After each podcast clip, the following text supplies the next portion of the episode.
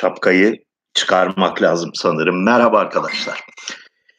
Beni en çok şaşırtan husus Sevan Bey'e yöneltilen sorulardaki spektrumun genişliği demiş bir arkadaş. Hangi ayakkabıyı nasıl alması gerektiğinden gezegenlerin manyetik alanlarının değişimine kadar her konu. E çünkü Sevan Bey her türlü konuda fikir yarıştırmayı, fikir beyan etmeyi e, seviyor artı yani bir hiyerarşi yapmamaya çalışıyor. Yani her her soranın, her bir yani kıymet verip de bir fikrine danışanın veya bana bir şey söyleyenin mutlaka bir cevabının olması lazım diye düşünüyor. O yüzdendir.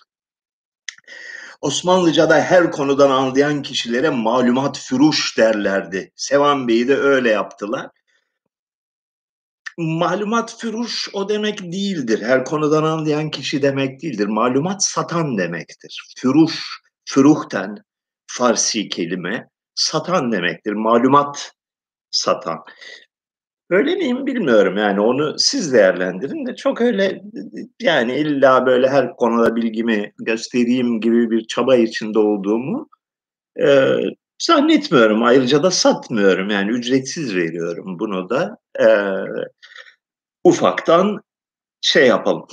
Şimdi bu diyalog tarzı hoşuma gidiyor. Yani hazırlıklı olduğum zaman, çünkü bir iki soruyu bazen hazırlıyorum önceden. Hoşuma gitmiyor. Çünkü haz, hazırlıklı olduğum zaman daha böyle kasıntı oluyorum. Daha e, kafamda lafı toparlamaya falan çalışıyorum. Bu ve doğaçlama olunca en azından bana daha çok zevk veriyor. Tabii bunun bir de riski var. Riski şu. Yani şeyin farkına varmışsınız. Yazı yazdığım zaman çok daha dikkatliyim. Kelimeleri düzgün seçiyorum. Her türlü bilgiyi kontrol etmeye özen gösteriyorum. İrticalen konuşurken e, bazen e, abartılı olabiliyor ifadeler. Bazen detay bilgileri yetersiz olabiliyor. Yani aklımda kalmamış olabiliyor. Bazen e, sağını solunu bir konunun fazla düşünmeden langadanak aklıma geleni söylüyorum. Ondan sonra yani düşündükçe ya bunu böyle değil şöyle ifade etmiş etmeliydim aması vesairesi şusu busu var bu konunun e, şu konuya da değinmeliydim somut örnek vermeliydim diye kendimi bazen ayıpladığım oluyor.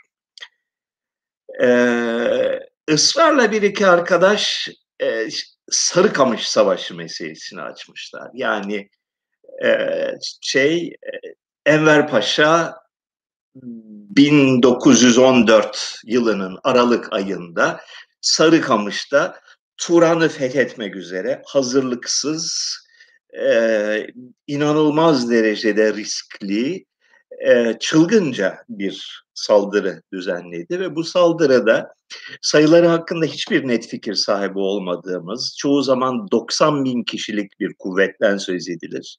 İnanılmaz sayıda asker, bir bütün bir ordu e, telef oldu dağlarda. Soğuktan donarak, e, korkunç sefil koşullarda e, öldü ve bundan dolayı e, Enver Paşa e, şiddetle eleştirilir, aşağılanır. E, serseri bir maceracı olduğu fikri ısrarla savunulur. Bu konudaki görüşlerim sorulmuş. Ee, zor bir konu. Yani bir savaşta, büyük bir savaşta karar vericilerin pabuçlarını giymeden, onların külahını başına takmadan ahkam kesmek e, biraz e, ahlaksızlık içeren bir yaklaşım. Dur ya gözlüğümü değiştirmeyi unutmuşum. Ben bu kırmızı gözlüklerle halk önüne çıkmaktan hiçbir şekilde hoşlanmıyorum. Şöyle yapalım ki daha yakışıklı ve daha entelektüel bir görünüm sahibi olalım. Değil mi? Doğu cephesinde Osmanlı'yı böyle bir e, girişime sevk eden birkaç kademe de şey var, bir gerekçe var. Bunlardan birincisi tabii e, bir Rus saldırısı bekleniyordur. Son derece olası bir Rus e, taarruzu beklenmekteydi. Ondan önceki yüzyıl boyunca Ruslar bu cephede dört kez yanılmıyorsam büyük taarruzda bulunmuşlar ve her seferinde bir hayli e, arazi ve toprak ele geçirmişlerdi ve bu sefer de e, muhtemelen e, Erzurum ve Van illerinde Ermenilerin ayaklanması, Osmanlı Devleti'nden bağımsızlık talep etmesi ve Rusların onlar cephesinde taarruza geçerek Erzurum ve Van illerini ele geçirmesi beklenmekteydi ve bunun önüne geçmek için hazır Rus orduları muazzam bir dalga halinde, akın halinde Polonya'da, Batı cephesinde savaşırken bir önleyici bir saldırıyla e, Rusların bölgedeki stratejik pozisyonunu kırmak gibi bir hedef vardı ki bu temel bir stratejik hedefti. İkincisi belki daha ziyade Almanları ilgilendiren konu e, Bakü petrollerinin ele geçirilmesiydi. Yani böyle yok Turan'dı Muran'dı geçin o hikayeleri. Onlar ciddi hikayeler değil. Yani bir ideolojik çerçeve, bir ideolojik yaklaşım altyapısı oluşturabilirler. Fakat esas yani savaşta gerçekçi olan hedef Bakü petrollerini ele geçirmekti. Unutmayın ki bu tarihte 1914 itibariyle Bakü dünyanın bir numaralı petrol üreticisiydi. Ve ilk kez Birinci Dünya Savaşı'nda tarihte, savaş tarihinde ilk kez ordular petrolle işleyen vasıtalarla birbirleriyle çatışmaya başladılar. Yani böyle e, otomobildi, trendi, vapurdu, zırhlı gemiydi filan petrolle işliyordu bunlar. Ve e, Almanya'nın olsun, Osmanlı'nın olsun petrol ihtiyacı söz konusuydu. Savaşı sürdürebilmek için. Fakat e, Aralık saldırısının asıl yakıcı olan konusu, yakıcı olan e, dolaysız sebebi bunların ikisi de değildi. E, Almanların talebiydi. Almanlar Birinci Dünya Savaşı'nı inceden inceye planlayıp son derece hızlı bir şekilde yıldırım gibi bitirmek arzusuyla savaşa girdiler. E, Schlieffen planı diye bir plan e, vardı hazır şeylerinde Alman Genelkurmay'ın elinde. Bu plana göre Almanya'nın iki cephede aynı anda savaşmasını önlemek için önce Fransa'ya saldıracak, Fransa'yı üç hafta içinde devre dışı bırakacak, ondan sonra bütün kuvvetlerini doğuya yıkıp yığıp Ruslarla savaşacak. Çünkü dediler Ruslar seferberliklerini tamamlayamazlar 3 hafta içinde. Onlar ordularını sınıra getirinceye kadar biz Fransa'nın işini bitiririz ve sırtımız sağlam bir şekilde Ruslarla savaşırız. Bu hesap tutmadı. Bir, Fransa'yı 3 hafta içinde deviremediler.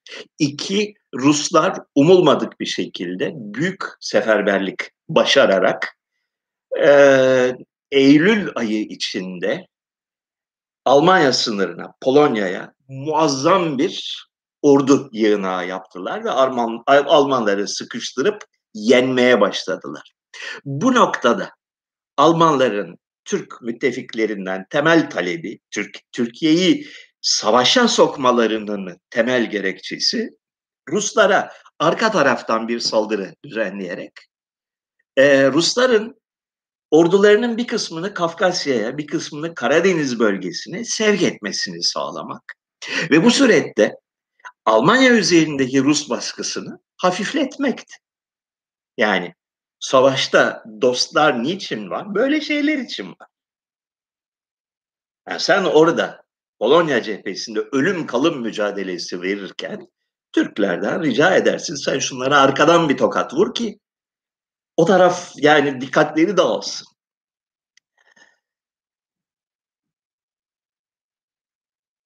Enver Paşa komutasında Türk Osmanlı Silahlı Kuvvetleri Erzurum cephesine muazzam bir yığınak yaptı.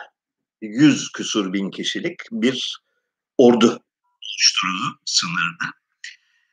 Ee, şöyle bir durum, yani Rusların askeri yığına Sarıkamış şehrinde. Sarıkamış Rusların ön cephesi. Bunlara alından vurursan böyle bir cephe savaşı olacak. Aynen Batı Avrupa'da yaşandığı gibi e, sınırsız kan akacak. İlerleyip ilerleyemeyeceğin de belli değil. Bunun üzerine şöyle bir dahiyane plan e, geliştirdiler. Erzurum'a, şey pardon özür dilerim Sarıkamış'a arkadan dolanıp kuzeyden, kuzeydoğudan sarkıp hiç kimsenin ummadığı hareketi yapıp Allahu Ekber dağlarını aşıp arkadan e, şey Sarıkamış'a saldırmak ve oradaki Rus birliklerini çember içine almaktı. Şimdi başarılı olsaydı eğer muhtemelen e, Enver Paşa Osmanlı ve Türk tarihindeki en büyük askeri dehalardan biri olarak tarihe geçecek. Çılgınca bir projeydi çünkü mevsimler Aralık ayıydı e, ve asker sefil bir şekilde donatılmıştı. Çoğu yazlık giysi içindeydi. Ayaklarında ayakkabı yoktu. Silahları yetersizdi ve e, kaderin acı bir yani bir Allah'ın işi 29 Aralık'tı yanılmıyorsam saldırıya geçildiğinde Erçeğin e, Allahu Ekber Dağı'nı aşıp dağdan Sarıkamış'a inmeye teşebbüs edildiğinde korkunç bir kar fırtınası başladı ve e, sıcaklık eksi 40 dereceye kadar düştü. O dağdaki askerlerin tamamı telef oldu ki genellikle verilen rakam 90 bin kişidir. Kalanı da canını kurtarabilen Ruslara teslim oldu, e, esir olarak gitti. Osmanlı Devleti'nin kara kuvvetleri, askeri varlığı o tarihte sıfırlandı.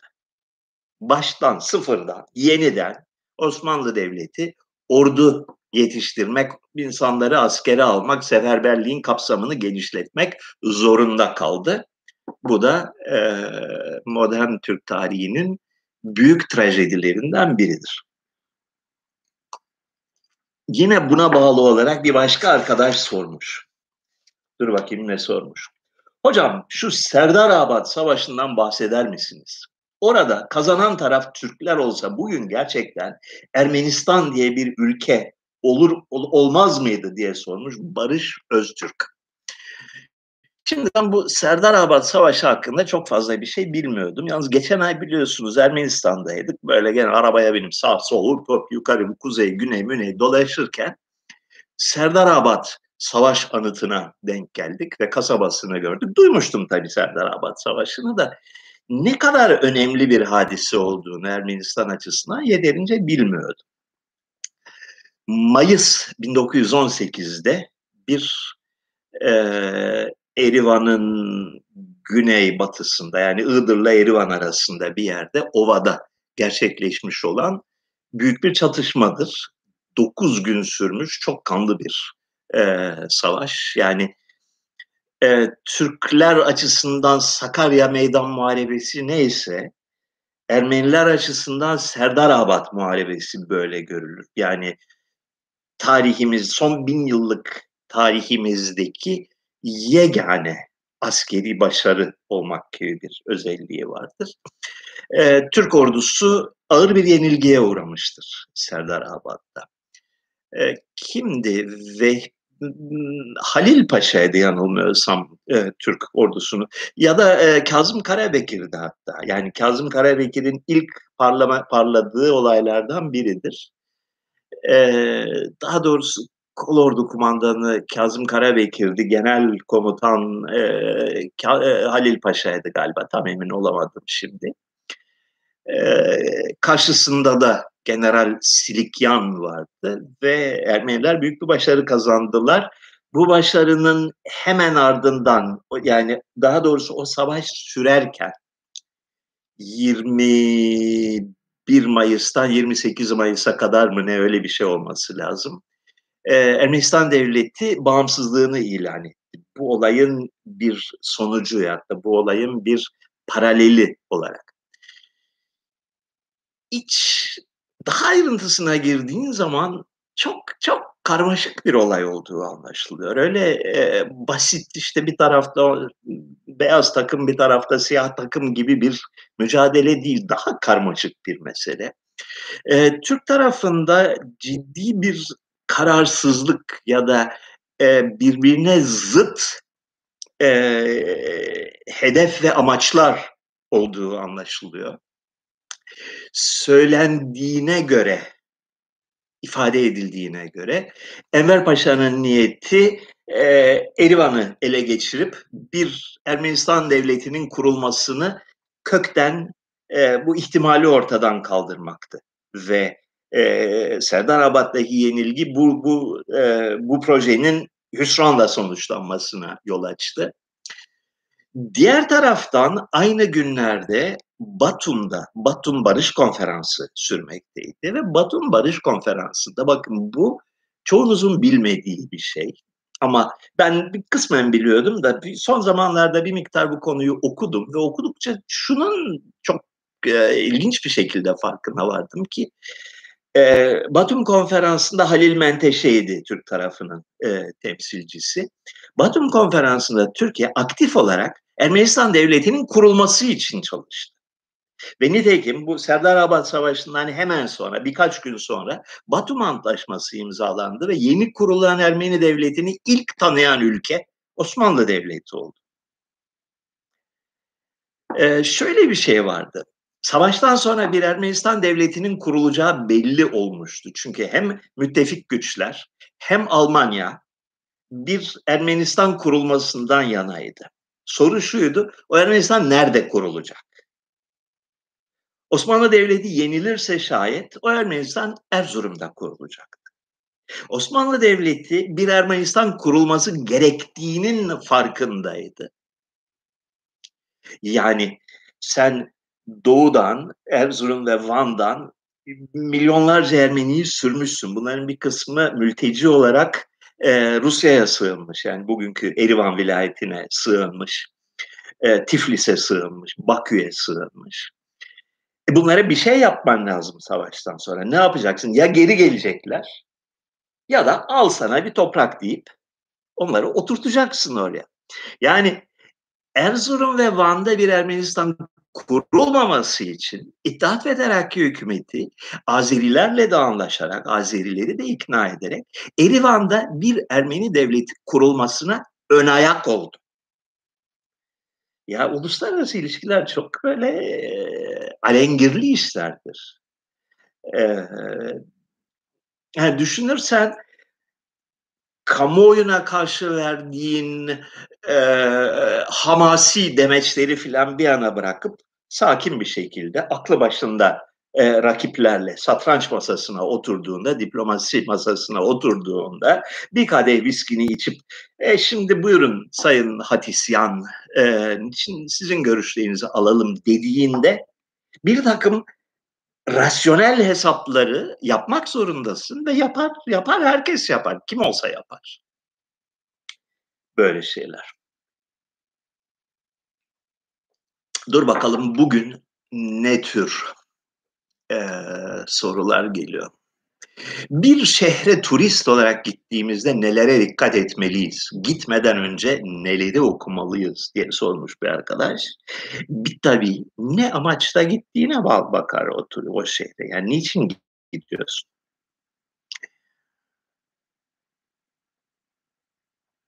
En mantıklı şey belki Tinder okumaktır.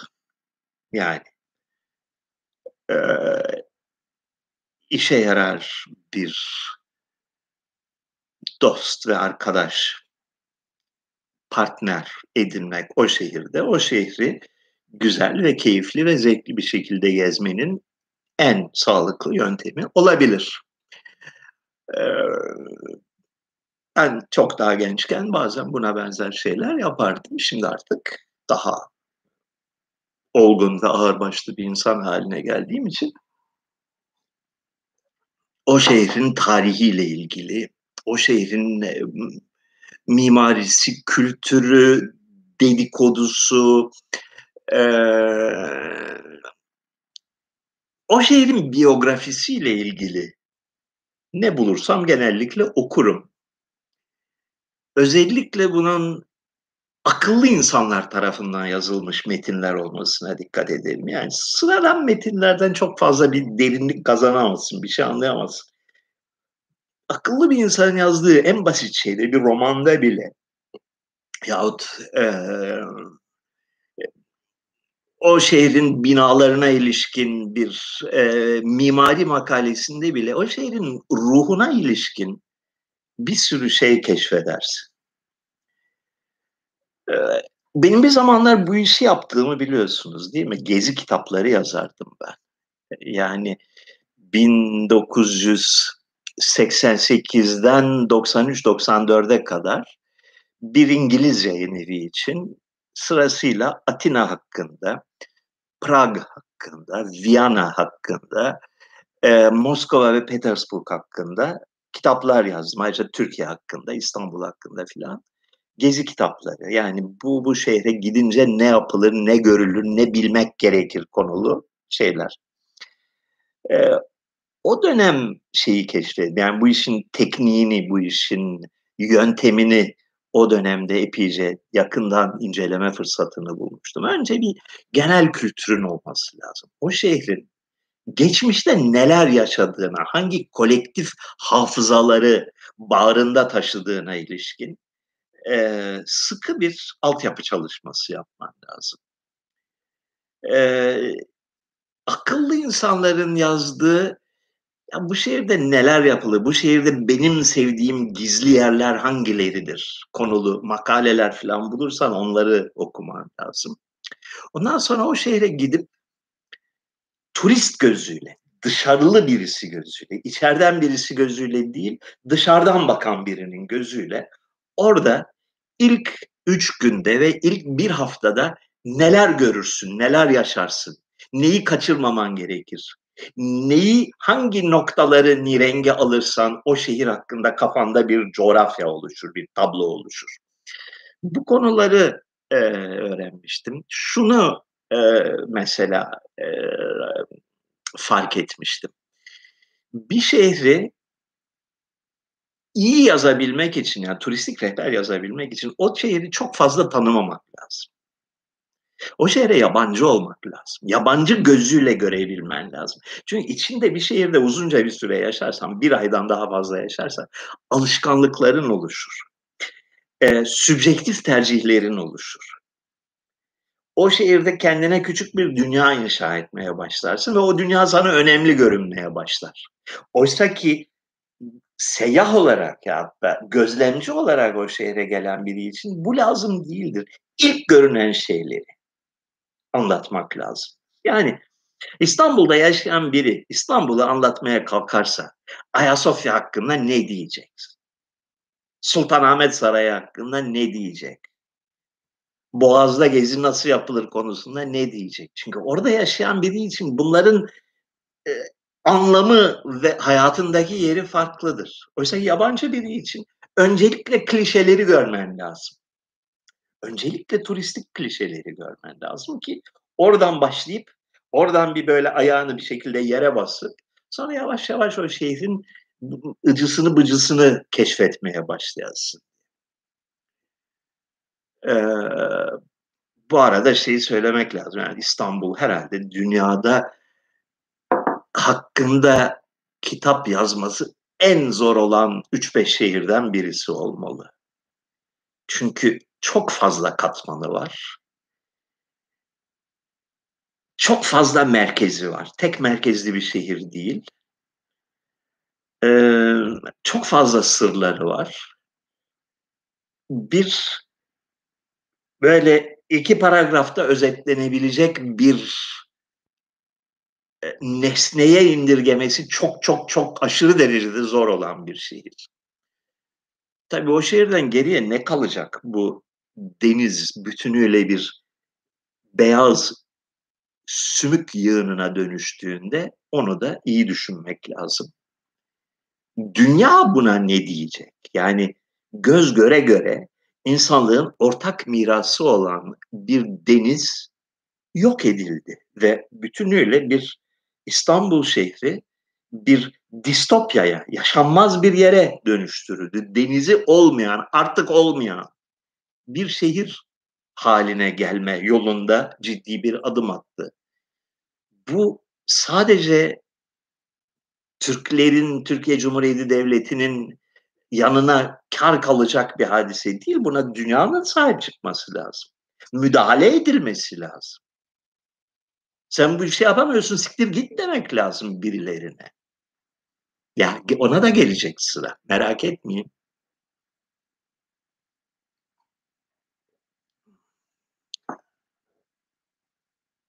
Oh dur bakalım. Hocam denizde yaşam hakkında ne düşünüyorsunuz? Hiç gemiyle açılmak ve denizde yaşamayı düşündünüz mü? Yok. E, yani birkaç defa öyle mavi yolculuğa falan çıktım. Yat yolculuğuna da çıktım da ben çok sıkılırım. Yani böyle küçük kapalı bir yerde e, istediğin kadar etrafında enginlik falan olsun. Böyle saatlerce aynı mekanda oturmaktan e, sıkılıyorum. Yani deniz yani 24 saat ilgimi çekiyor. Ondan sonra e, yok bana göre değil o, o iş.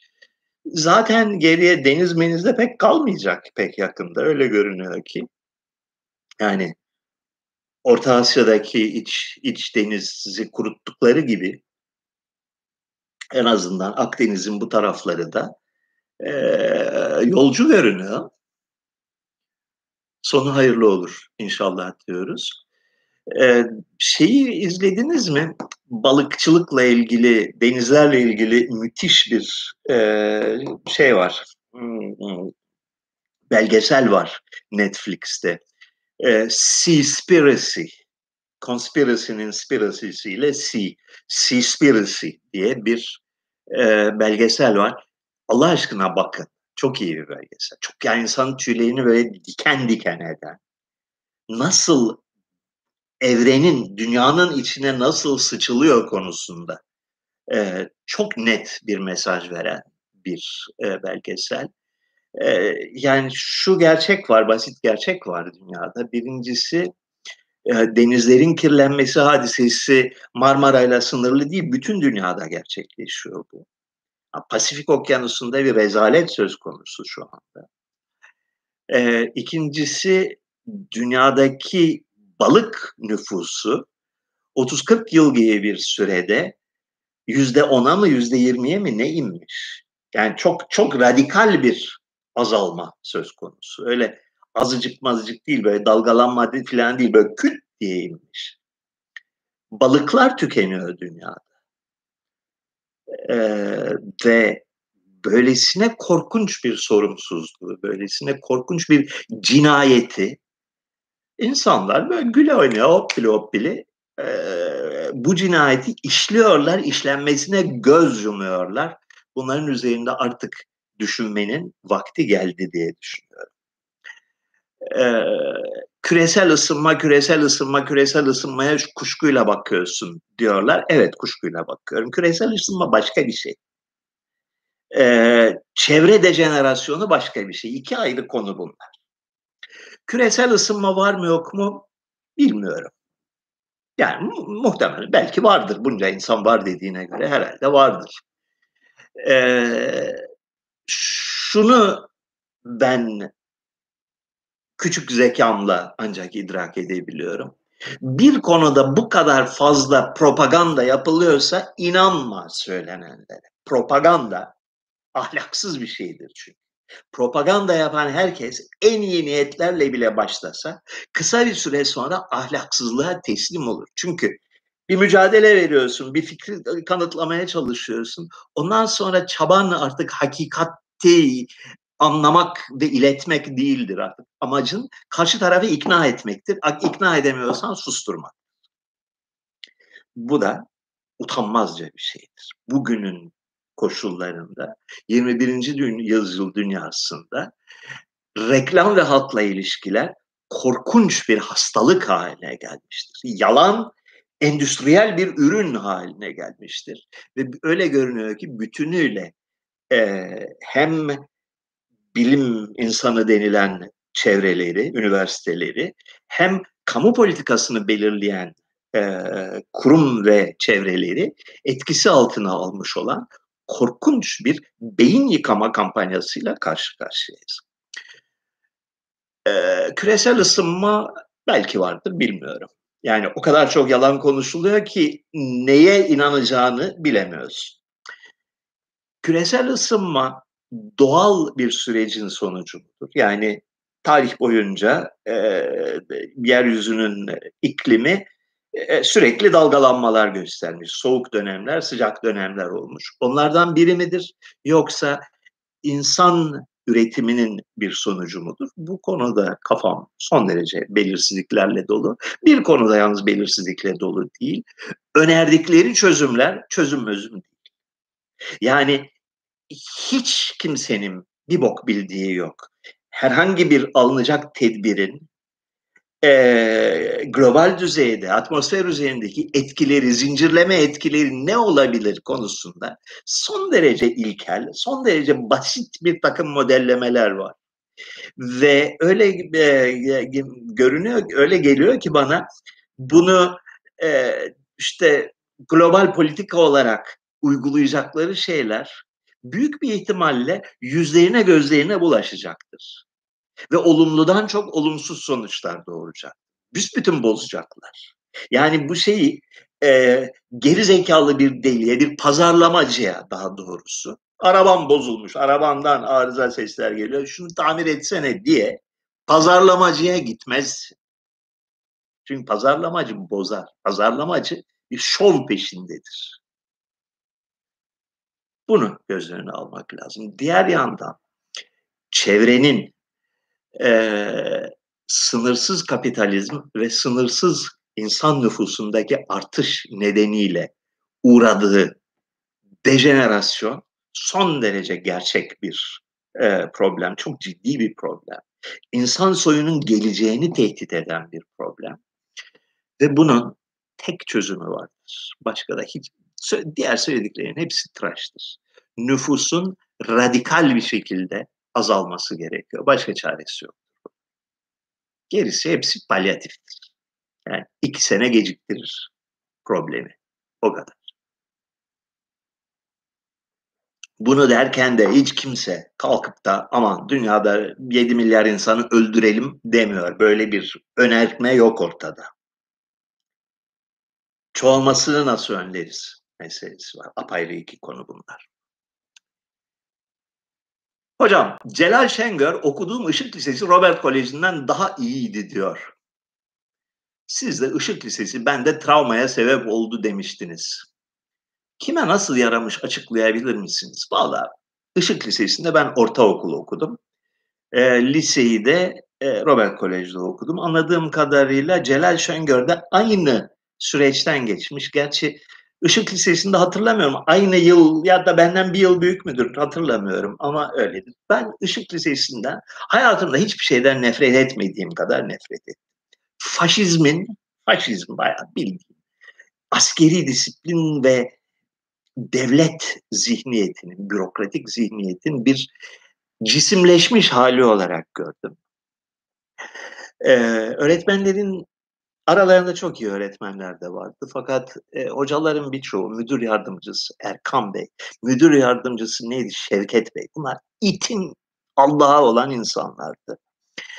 E, sadisttiler, sadist insanlardı bunlar. Yani kendilerinden zayıf olanı ezmek ve onları e, travmatize etmek, onları dövmek, onları aşağılamak konusunda derin bir psikolojik ihtiyaç sahibiydiler. Tarih hocası Sunay Hanım aşağılık karının teki.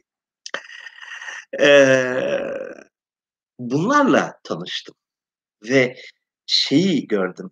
O Türklük, Türk devleti, Atatürk, bayrak ideolojisinin asıl işlevinin bu olduğunu orada idrak ettim. Bu ideolojilerin fonksiyonu zayıf olanı farklı olanı ezmektir. Yani arkana bu simgeleri aldın mı istediğin namussuzluğu yapabilirsin. Ondan sonra Robert Kolej'e gittiğimde çok çok çok hayret ettim yani bambaşka bir dünyayla karşılaştım. Ee, Türk hocalar arasında yine vardı çok seviyesiz olanlar yani kompleksli, e, berbat insanlar. Fakat yabancı hocaların hepsi yani şaşılacak kadar düzgün, dürüst, konuşmaktan zevk aldığın, bir şeyler öğrenmekten zevk aldığın insanlardı. Sadist kimse yoktu. Yani sadizm e, o yaşta bir çocuğun çok kolay algılayacağı bir ruh hastalığıdır. Ve her ülkede, her, her ülkenin eğitim sisteminde yeterli sayıda sadist insan bulunur. Ee, Robert'te çok azdılar, hemen hemen yoktular. Olanları da iyilerini arkaya alıp onlarla mücadele edebiliyordun yahut da onları önemsememeyi başarabiliyordun. Işık Lisesi'nde çaresizsin. Yani çok güçlüler ve sana istediklerini yapabilirler. Bunu çok net olarak gördüm. Nefret ettim. Ee, bilmiyorum aradan yıllar geçtiği için mi bu kadar kafamda e, şey oldu, e, siyah beyaza dönüştü. Gri tarafları da var mıydı? Vardı. Gayet şeker kızlar vardı ortaokuldayken falan. Yani olumlu yanları da vardı işinde. Ee, filan. Celal Şengör, Celal Şengör lisedeyken sevilmeyen biriydi. Belki onun bir etkisi vardır. Hatırlamıyorum.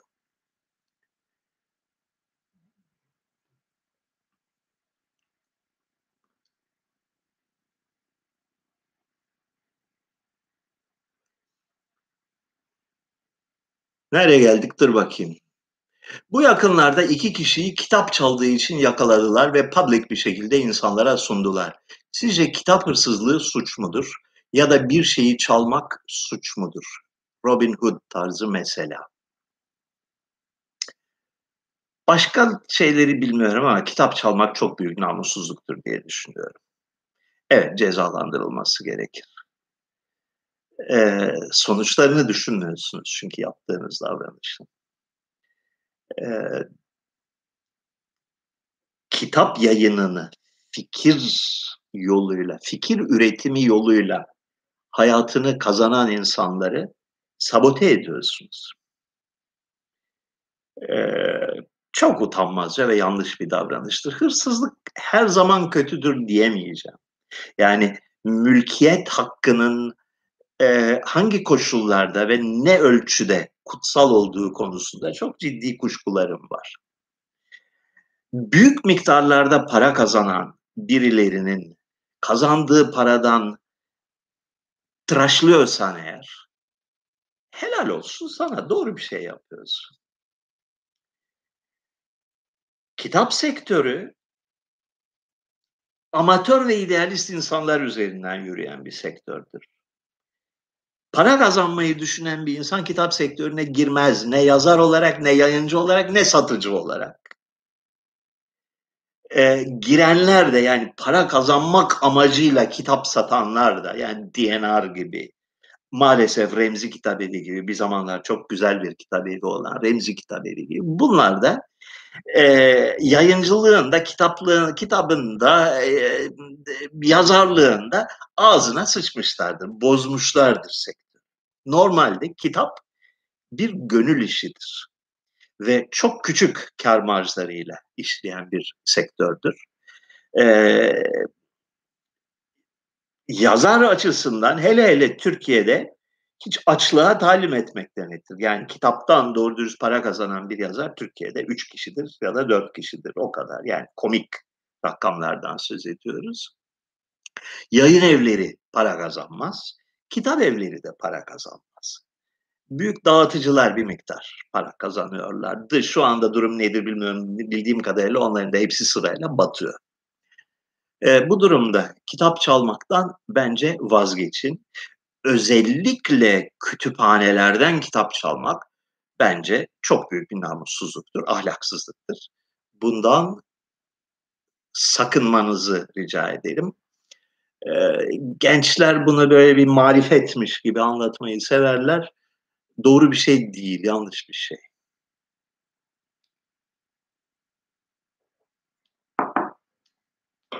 Boğaziçi Üniversitesi'nin kütüphanesi ki eskiden Robert Kolej Kütüphanesi'ydi.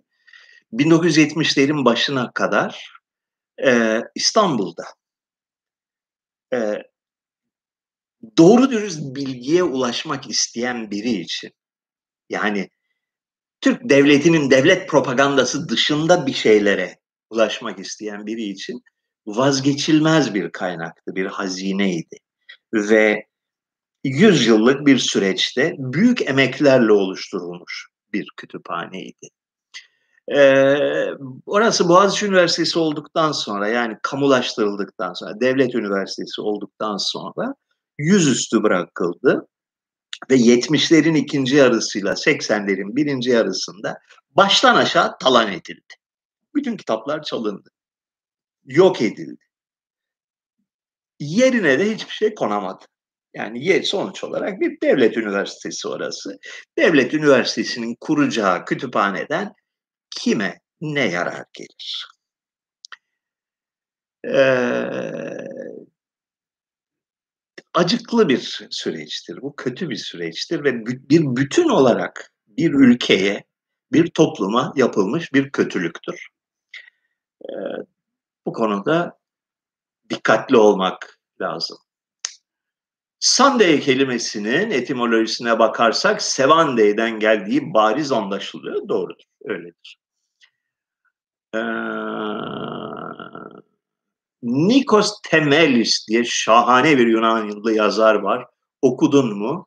Bence okusan seversin demiş. Cenk okumadım. Bilmiyorum. Valla bilmiyorum. İyi bir bakayım bakalım nedir diye. Ha, e, başka bir konu vardı bugün değinmek istediğim. Bu biliyorsunuz iki gündür e, Facebook, Twitter filan falan e, çalkalandı benim çevremde ve Ali Nesin'in de çevresinde. Ali Nesin başlattı bunu. Ali Nesin şöyle bir mesaj paylaştı. Ne dur tam okuyayım ki yanlış bir şey olmasın. Dur bakayım bir dakika bir dakika bir dakika. Heh. Dünyada en çok İslamofobi Türkiye'de vardır.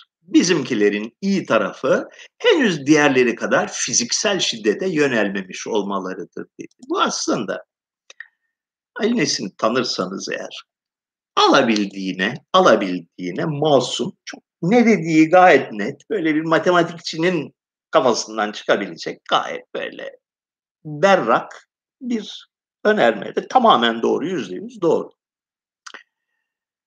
Diyor ki yani şu benim bildiğim bir şey biraz Türkiye dışında yaşamış veya tanıyan birisinin çok kolay algılayabileceği bir şey. Böyle ciğerden gelen İslam nefreti. Yani böyle şiddetle, aşkla nefret etme hadisesi Türkiye'de belli çevrelerde son derece yaygındır. Bunu mesela Batı ülkelerinde böyle bir şeye rastlayamazsın, rastlamazsın yani böyle e, şehvetle İslam'dan, Müslümanlardan, dininden, Kur'an'ından, camisinden, ezanından nefret eden birine. Söylemesi bunu ayıp sayılır başka ülkelerde. Şimdi yavaş yavaş biraz değişiyor ama neyse. Türkiye'de ise bir toplum kesiminde çok yaygın. Bu bir gözlem. Bu bir gözlem. Bu gözlemde herhangi bir ahlaki yargı yok. Yani haklılar mı, haksızlar mı? Bence haklıdırlar. Yani Türkiye'de bazı insanlar, yani toplumun yaklaşık yüzde beşini onunu oluşturan bir kesimin İslam dinini bir tehdit olarak, bir saldırı olarak, bir tecavüz olarak algılamalarını ben son derece doğal buluyorum, mantıklı buluyorum. Ben de öyle algılıyorum. Tamam. Bunun adı nedir? Bunun adı İslamofobidir. Yani günde beş defa beynine tecavüz ettiklerinde her seferinde küfretme ihtiyacını duyuyor. Sanki ben duyu, duyardım Türkiye'de yaşadığım dönemde. Yüksek sesle de kendimi ifade ettiğim için insanlardan bir sürü sevan, sevan sus ya sevan gibisinden tepkilere çok sık maruz kalırdım. Bunun adı İslamofobidir. Haklı bir tepkidir. Şimdi İslamofobi kelimesi üzerine acayip bir fırtına yaratıldı. Efendim İslamofobi demek büyük bir haksızlıktır, böyle irrasyonel bir korku değildir filan. Fobi demek korku demek bu kadar ya. Korku. Yani belki ben yani Yunanca'ya Yunanca'ya da alışık olduğum için Orada phobos demek Yunanca korkmak demek. Toveros demek korkunç demek. İslamofobi demek İslam'dan korkma demek. Haklı ya da haksızlık içermeyen ya tabi e, manyak lan bu insanlar dedirtmeyini gerektirecek bir şey değil. Bazıları bu işi sırf ön yargıdan dolayı yapar. Bazıları ise haklı nedenlerle rahatsız olur. Of of of ne fırtınalar yaratıldı. Yok efendim şey e, Erdoğan hükümetine yaranmaya çalışıyormuş da filanmış da falan. Ya çok geri zekalı insanlar var ya. Ya hakikaten çok geri zekalı. Çok çok fazla sayıda geri zekalı insan var. Yani insan bazen hakikaten ümitsizliğe kapılıyor. Olay bu. Ha sonra şu eleştiriyi getirenler oldu ki o haklı bir eleştiridir. İran'a ne diyeceksin? Hindistan'a ne diyeceksin? Tamam İran'da da var bu hadise. Hindistan'da da var. Eminim bazı Afrika ülkelerinde de vardır. Ee, Endonezya'da durum nedir bilmiyorum ama hiç şaşırmam. Yani e, İslam'ın bir çatışma halinde olduğu, azınlıktayken topluma egemen olmaya teşebbüs ettiği yerlerde ya da İran'daki gibi uzun zamandan beri bir zorbalık rejimine altyapı oluşturduğu yerlerde e, ciddi İslam tepkisi var. E, haklı bir tepki olarak var. Öte yandan Türkiye özeline gel. Yani bana deseniz ki yok kardeşim Türkiye değildir bir numara, İran'dır bir numara, Türkiye iki numaradır derseniz ha bir konuşalım bunu belki de haklısın derim. Ama bana deseniz ki Türkiye'de İslamofobi yoktur. Bu çünkü bu tepki haklıdır. Yani ne dediğini bilmiyorsun. Kardeşim salak mısın sen? Cevabını veririm. Başka da cevap veremem. Ya.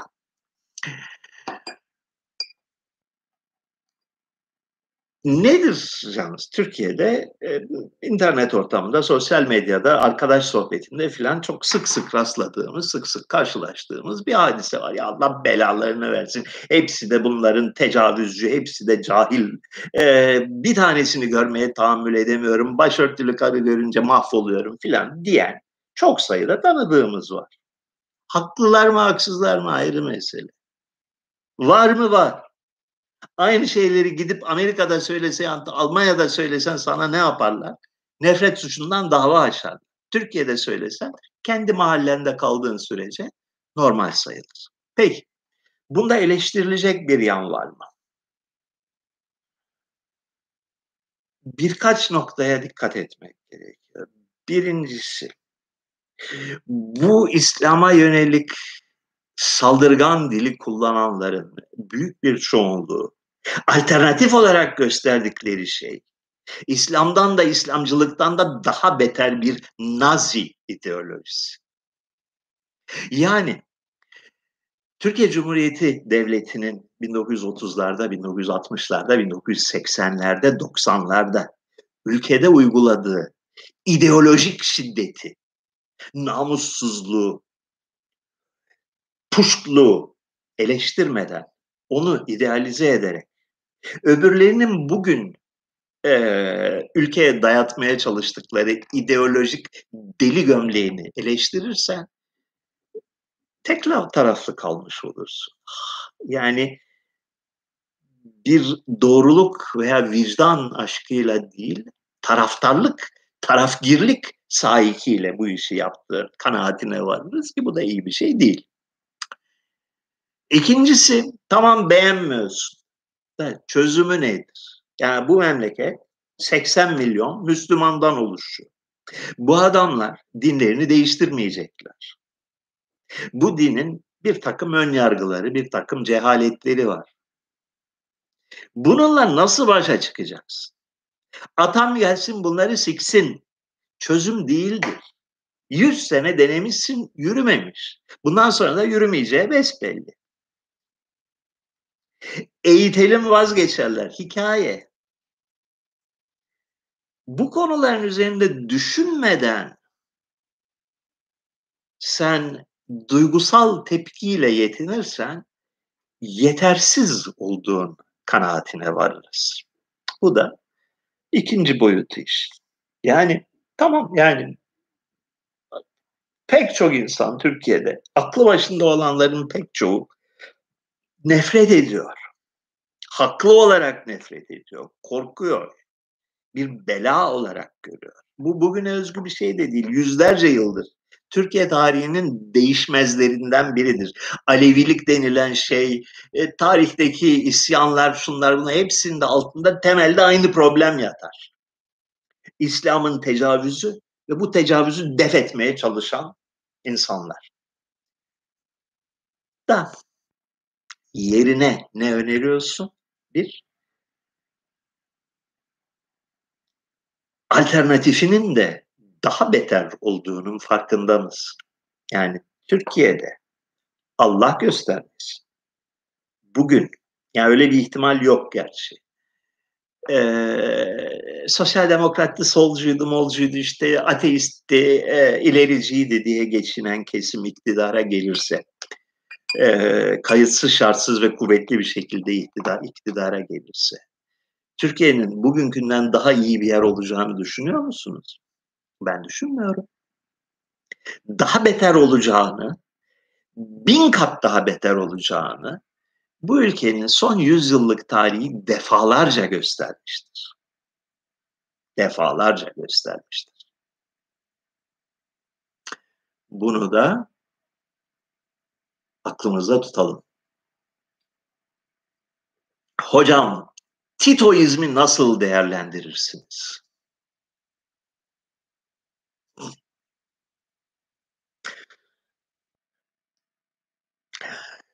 Ee, Yugoslavya'da rejim devrilmeden, Yugoslavya parçalanmadan önce birkaç defa uzunca seyahat etmiştim.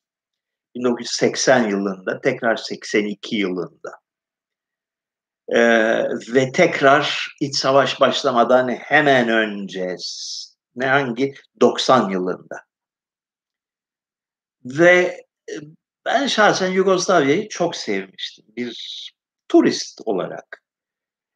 Ee, Yugoslavya'nın temsil ettiği multi etnik ve multikültürel e, konfederasyonu e, idealize etmiştim kafamda. Güzel bir şey olduğu kanısına varmıştım. Dünyanın en imkansız memleketi. Yani Avrupa'nın tüm kültürel yarılma hatların üzerine oturmuş bir yer. Bütün fay hatların üzerine en ufak bir depremde böyle böyle giden bir ülke. Bir taraf Katolik, bir taraf Ortodoks, bir taraf Müslüman, bir taraf Orta Avrupa. Dil problemleri var. Tarihte, geçmişte, Birinci Dünya Harbi'nde, İkinci Dünya Harbi'nde birbirlerini bir boğazlamışlar ki bildiğin gibi değil. Mahvedilmiş ülke. Böyle bir ülke. Bunun bir arada tutulabilmesini ben bir mucize olarak görmüştüm. Ve Tito tüm zorbalığına rağmen, tüm de, polis devleti özelliklerine rağmen helal olsun büyük bir iş başarıyor duygusuna kapılmıştı. Muhtemelen safça ve yeterince konuyu konuya vakıf olmadan. 82'de gittiğimde e, Gostivar kentinde Makedonya'da bir Türk ya, ya da Arnavut ya da Türk bir ailenin e, kısa bir süre misafiri olma e, durumunda kalmıştım. Mesela ilk onlardan duydum.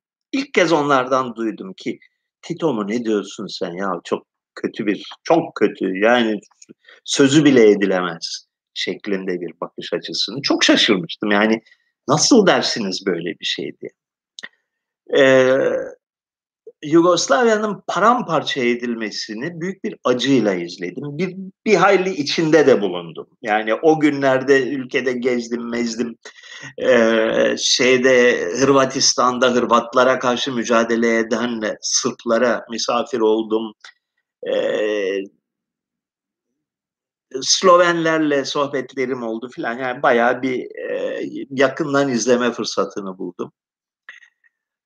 Almanya'nın NATO'nun acımasızca ülkeyi parçalamasını doğrusunu isterseniz ben şahsen nefretle karşılaştım.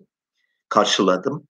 Yani bugün kimle konuşsanız ister Sırp olsun, ister Hırvat olsun, ister Boşnak olsun, ister Makedon olsun e, aman aman iyi ki kurtulduk tavrı içinde de Ben yine de buna inanmak istemiyorum. Yani bir arada tutulabilirdi ve tutulmalıydı görüşünü savunuyorum. Naçizane dışarıdan bakan ve konuda böyle ne bileyim ne ne derler kestaneleri ateşten çekme görevi bende olmadığı için istediğim gibi ahkam kesebiliyorum. Vaziyetler böyle.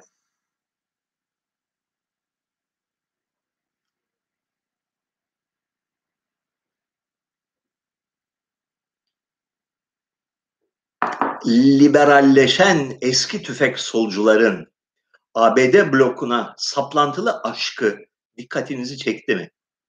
Sanki TSK'nın güçlenmesi hayırlı bir şeymiş gibi F-35 alınmamasına öfkelenmelerini değerlendirir misiniz? Evet, dikkatimi çekti ve çok hayretle karşılıyorum. Ee, bilumum Türkiye'de solcu insanların yani benim bildiğim Türkiye'de solculuğun bir numaralı amentüsü NATO'nun kötü bir şey olduğu idi. Biz öyle öğrendik vaktiyle.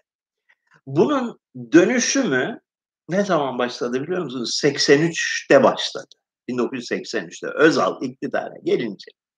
Bizim solcuların birçoğu ya tamam yeni bir çağ başladı. Allah'ın cezası 3 senelik askerlik askeri rejimden biz çok çektik.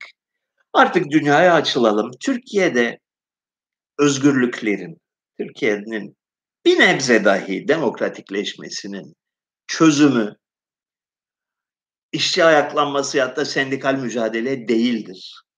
Çözümü batıya açılmaktır. Avrupa Birliği'ne katılalım ekonomiyi liberalleştirelim. Amerikalı, Amerikalılar baksana Clinton, Clinton orada şey diyorlar. İnsan hakları, insan hakları diyorlar. Helsinki barış sürecini başlattılar. E zaten Sovyetler Birliği de çöküyor. Yeni çağın gereği budur deyip Amerikancılığa sapmasını doğrusunu isterseniz anlayışla karşıladım. Ben de o sürecin içinde bulun. Yani ben de 83 yılına gelindiğinde Marksizmin çağı geçmiştir. Dünyada özgürlükler, özgürlük rüzgarları esiyor. Ee, Türkiye'nin iç dinamiklerle e, demokratikleşmesi mevzu bahis değil. E bari dışın yardımıyla, batının yardımıyla bu işi yapalım fikrine kapıldım. Bu fikir 2000'lere kadar mantıklı bir fikirdi bence. 2001'den bu yana Irak Savaşı'ndan, Afganistan Savaşı'ndan bu yana, Libya olayından, e, Suriye olayından, Yemen olayından bu yana Amerikan ordusunu, Amerikan devletini ve Amerikan asker, e, istihbaratını savunan herkes insanlık düşmanıdır. Hakikaten bir suç örgütü Amerika Birleşik Devletleri bugün, bugünün dünyasında. Ve bunu savunanların, Türkiye'nin Amerika'ya yüzde yüz sadakat göstermesi gerektiğini savunanların ya A, akıllarından zoru vardır ya da ücretle bu işi yapıyorlar. Başka bir açıklama bulamıyorum. Ee, Türkiye Cumhuriyeti Devleti'nin ve şu anki rejimin NATO ile arasına mesafe koymaya çalışması, ee, Rusya ve Çin'le dengeleyici ilişkiler içine girmesi bence bu hükümetin yaptığı en doğru işlerden biridir. Şimdi yok efendim Şanghay devletlerine gireceğiz de demo, Çin'de demokrasi yok da Rusya'da demokrasi yok da uzak duralım da bunlar diktatörlüktür falan. Bunlar palavra hikayeler. Ee, mesele Türkiye'nin e, Çin yahut Rusya yörüngesine gireceği de yok. Böyle bir niyeti de yok. Böyle bir çalışma da yok. Ama NATO'da kendini kuyruğunu kurtarabilmek için NATO'ya mesafeli durabilmek, NATO içinde bir ağırlık sahibi olabilmek, söz hakkı sahibi olabilmek için bu tarafla da ilişki kurmak zorundasın. Bu tarafla ilişki kurarken de kendi içinden bazı unsurların çıkıp yaşasın yaşasın Çin'i çok seviyoruz, Rusya'yı çok seviyoruz demesi lazım ki sen de ülkeyi yöneten kişiler olarak bak bazıları Çin ve Rusya taraftarı, bazıları Amerika taraftarı. Biz böyle ortada bir yer tutalım diyebilesin. Yani ekstrem görüşü savunan grup ve başka grupların olması lazım ki ortada bir pozisyon alabilesin. Ee, tekrar onu söyleyeyim. Türk devletinin ve silahlı kuvvetlerinin NATO'ya karşı nispi özellik kazanma çabasını ben şahsen takdirle ve saygıyla karşılıyorum. Ne derece başarılı olmuştur ayrı bir mesele. Ama bu hükümetin pek çok olumsuz icraatı, pek çok namussuzca icraatının yanı sıra bazı konulardaki başarısını da teslim etmek lazım.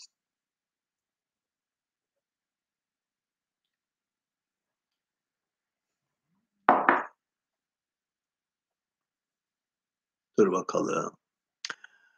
Hocam, Elon Musk'ın anasına küfreder misiniz? Anasına küfretmem diye tahmin ediyorum da son derece antipati duyduğumu söyleyebilirim kendisine.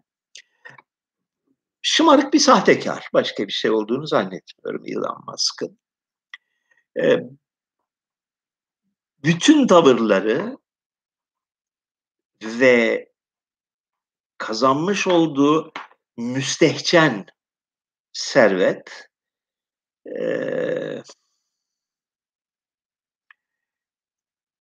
saygıdeğer bir insanın tavırları değil ve saygıdeğer bir insanın serveti değil bence.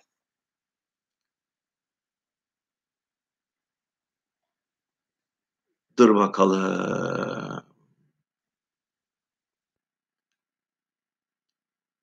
Nefi hakkında fikrimi ısrarla soruyorlar.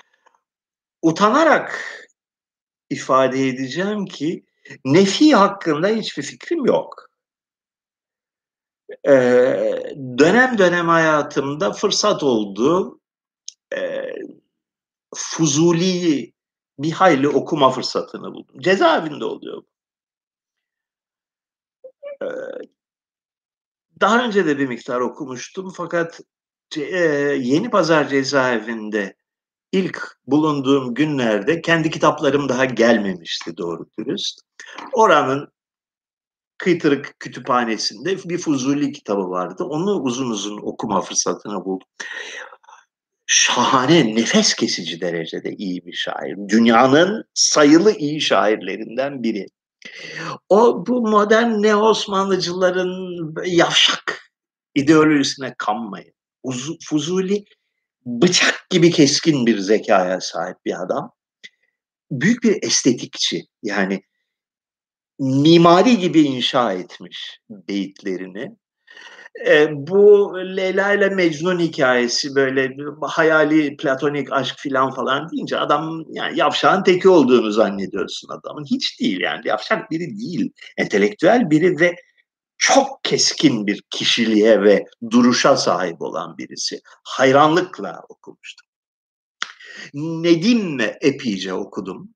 Bir vakitler ne zaman çok uzun yıllar önce 79'dayken Birikim dergisine gidip geldiğim dönemlerde her nedense oturup bir cilt Nedim divanı okuma e, vesilesini bulmuştum. Nedim'e de çok büyük hayranlık duymuştum. Nedim bambaşka bir kişiliktir. Zariftir, baroktur Nedim. E,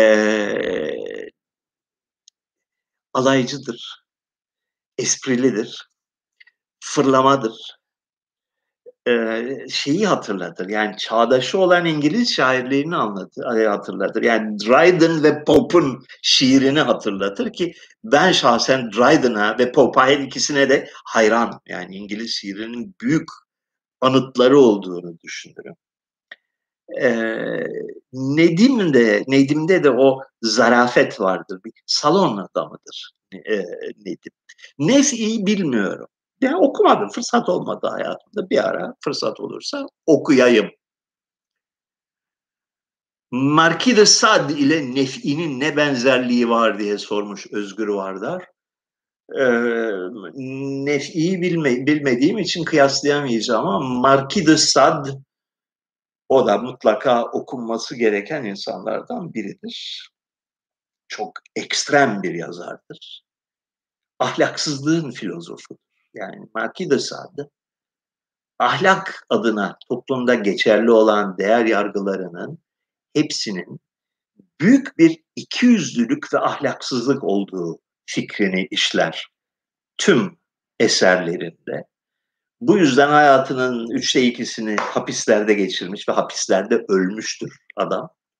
Ama e, acımasız bir bakış açısına sahiptir. Eğer Nefi de Sade arasında benzerlik var ise helal olsun okumaya değer demektir. Marquis de Sade'ın dili de son derece elegan bir dildir, soylu bir dildir, yüksek bir dille konuşur. En aşağılık mesajları yüksek bir dille verir. Okumaya değer.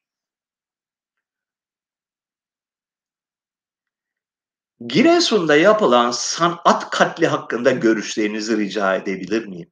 O güzelim kuleyi yıkıp yerine dikilen bir ucube utanç verici. Taliban'ın Afganistan'daki talan eylemleri gibi canilik bence demiş bir arkadaş. E, gördünüz değil mi böyle e, 19. yüzyıl tarzı bir saat kulesini indirip yerine siktirikten bir tane böyle fayans kaplı şey gibi e, e belediye helası estetiğiyle dikilmiş bir kule yapmışlar yerine. Şimdi basında okuduğunuz her şeye hemen inanmayın. Yani eski kule Rum sanatıydı o yüzden indirdik diye diyorsa birisi bu yemeyin bunu. Çünkü öyle bir şey olmaz. Yani hiçbir belediye meclisi bu gerekçeyle karar almaz. Mutlaka bir sebebi vardı o kulenin indirilmesinin diye düşünüyorum. Hiçbir belediye başkanı ve hiçbir belediye meclisi şehrin simgesi olmuş 150 senelik bir kuleyi indirme kararını cesaret edemez. Yani ya yıkılıyordu ya bir problem vardı orada indirdiler. Yerine iş, bir şeye benzer bir şey yapmaları mümkün değildi. Çünkü öyle bir öyle bir yetenek yok memlekette. Yani öyle bir kuleyi tasarlayacak, e, uygulayacak, üstelik belediye meclisine kabul ettirecek bir sanatçı yok olanların hepsi İstanbul'da ve Ankara'da iki semtte birkaç tane kafenin çerçevesinde kalmışlardır. Onun dışına zaten çıkmazlar. Giresun'a gidip proje yapmazlar. Giresun Belediyesi'nde böyle şeylere erecek aklı yoktur. Yerine boktan işte onu anladıkları estetikle bir şey yapmışlar.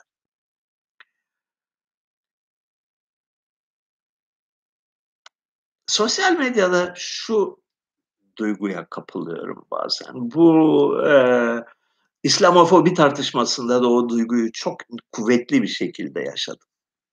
Şimdi bu kuleyi yapanlar, buna benzer ne bileyim Nasrettin Hoca heykelini, karpuz heykelini falan yapanlar hayatlarında bir iki defa falan şey görmüşlerdir. Düzgün bir heykel nasıl olur veya anıtta böyle bakmışlardır ona. Kavrayamıyorlar.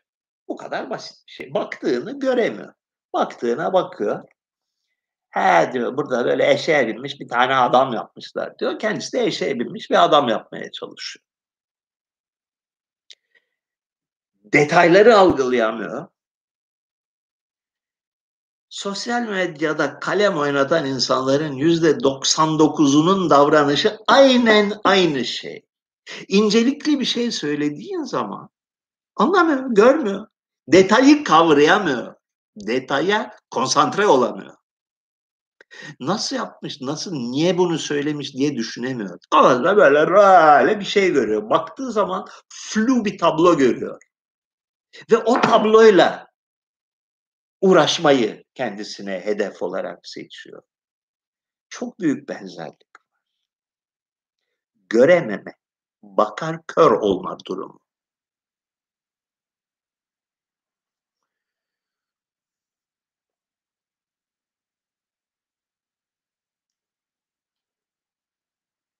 Bayan Irazuru sormuş. İnsanlar neden Sevan'dan çok şey öğrendim ama o adamı hiç sevmiyorum diyor.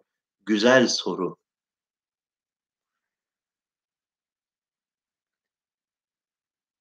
Çünkü Sevan onları aşağılıyor. Hiç kimse de bundan hoşlanmaz. Değil mi? Tabii 5-6 yaşındayken babam bana derdi ki evladım bunu yapma. İnsanları aşağılama, onlara değer ver. Ben de hı hı derdim ve bir kulağımdan girip bir kulağımdan çıkardı.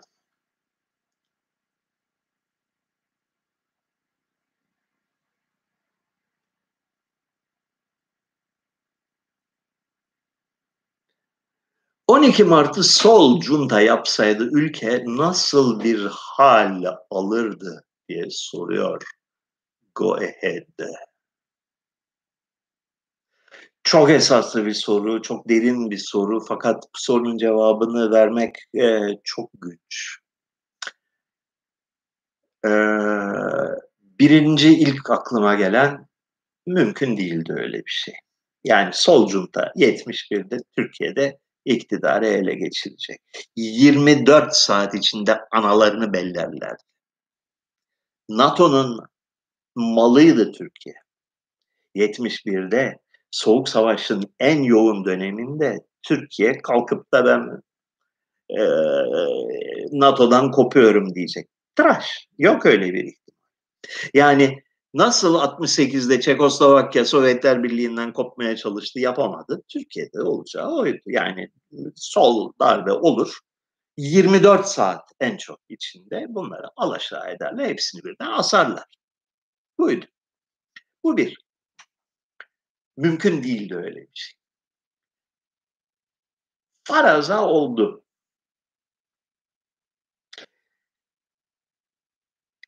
Eminim bazı olumlu şeyleri olurdu. Yani işçi sınıfının Türkiye'de fakir kesimin durumunu bir nebze düzeltecek bazı tedbirler alırlar da alınması gerekirdi. Türkiye'nin bu denli kalın kafalı bir sağ, sağcılığa saplanması için aslında bir neden yoktu. Belli etmeden bunları yapabilecek bir hükümet olsaydı, yani sol retoriğe kapılmadan bazı sol reformları yapmaya aklı yeten bir hükümet olsaydı daha iyi olurdu belki. Bilmiyorum belki bazı olumlu adımlar, bazı olumlu reformlar mümkün olabilirdi. Öte yandan bu bugünlerde biraz şeyi okuyorum, Nikaragua'yı okuyorum. Farkında mısınız Nikaragua'da neler oluyor?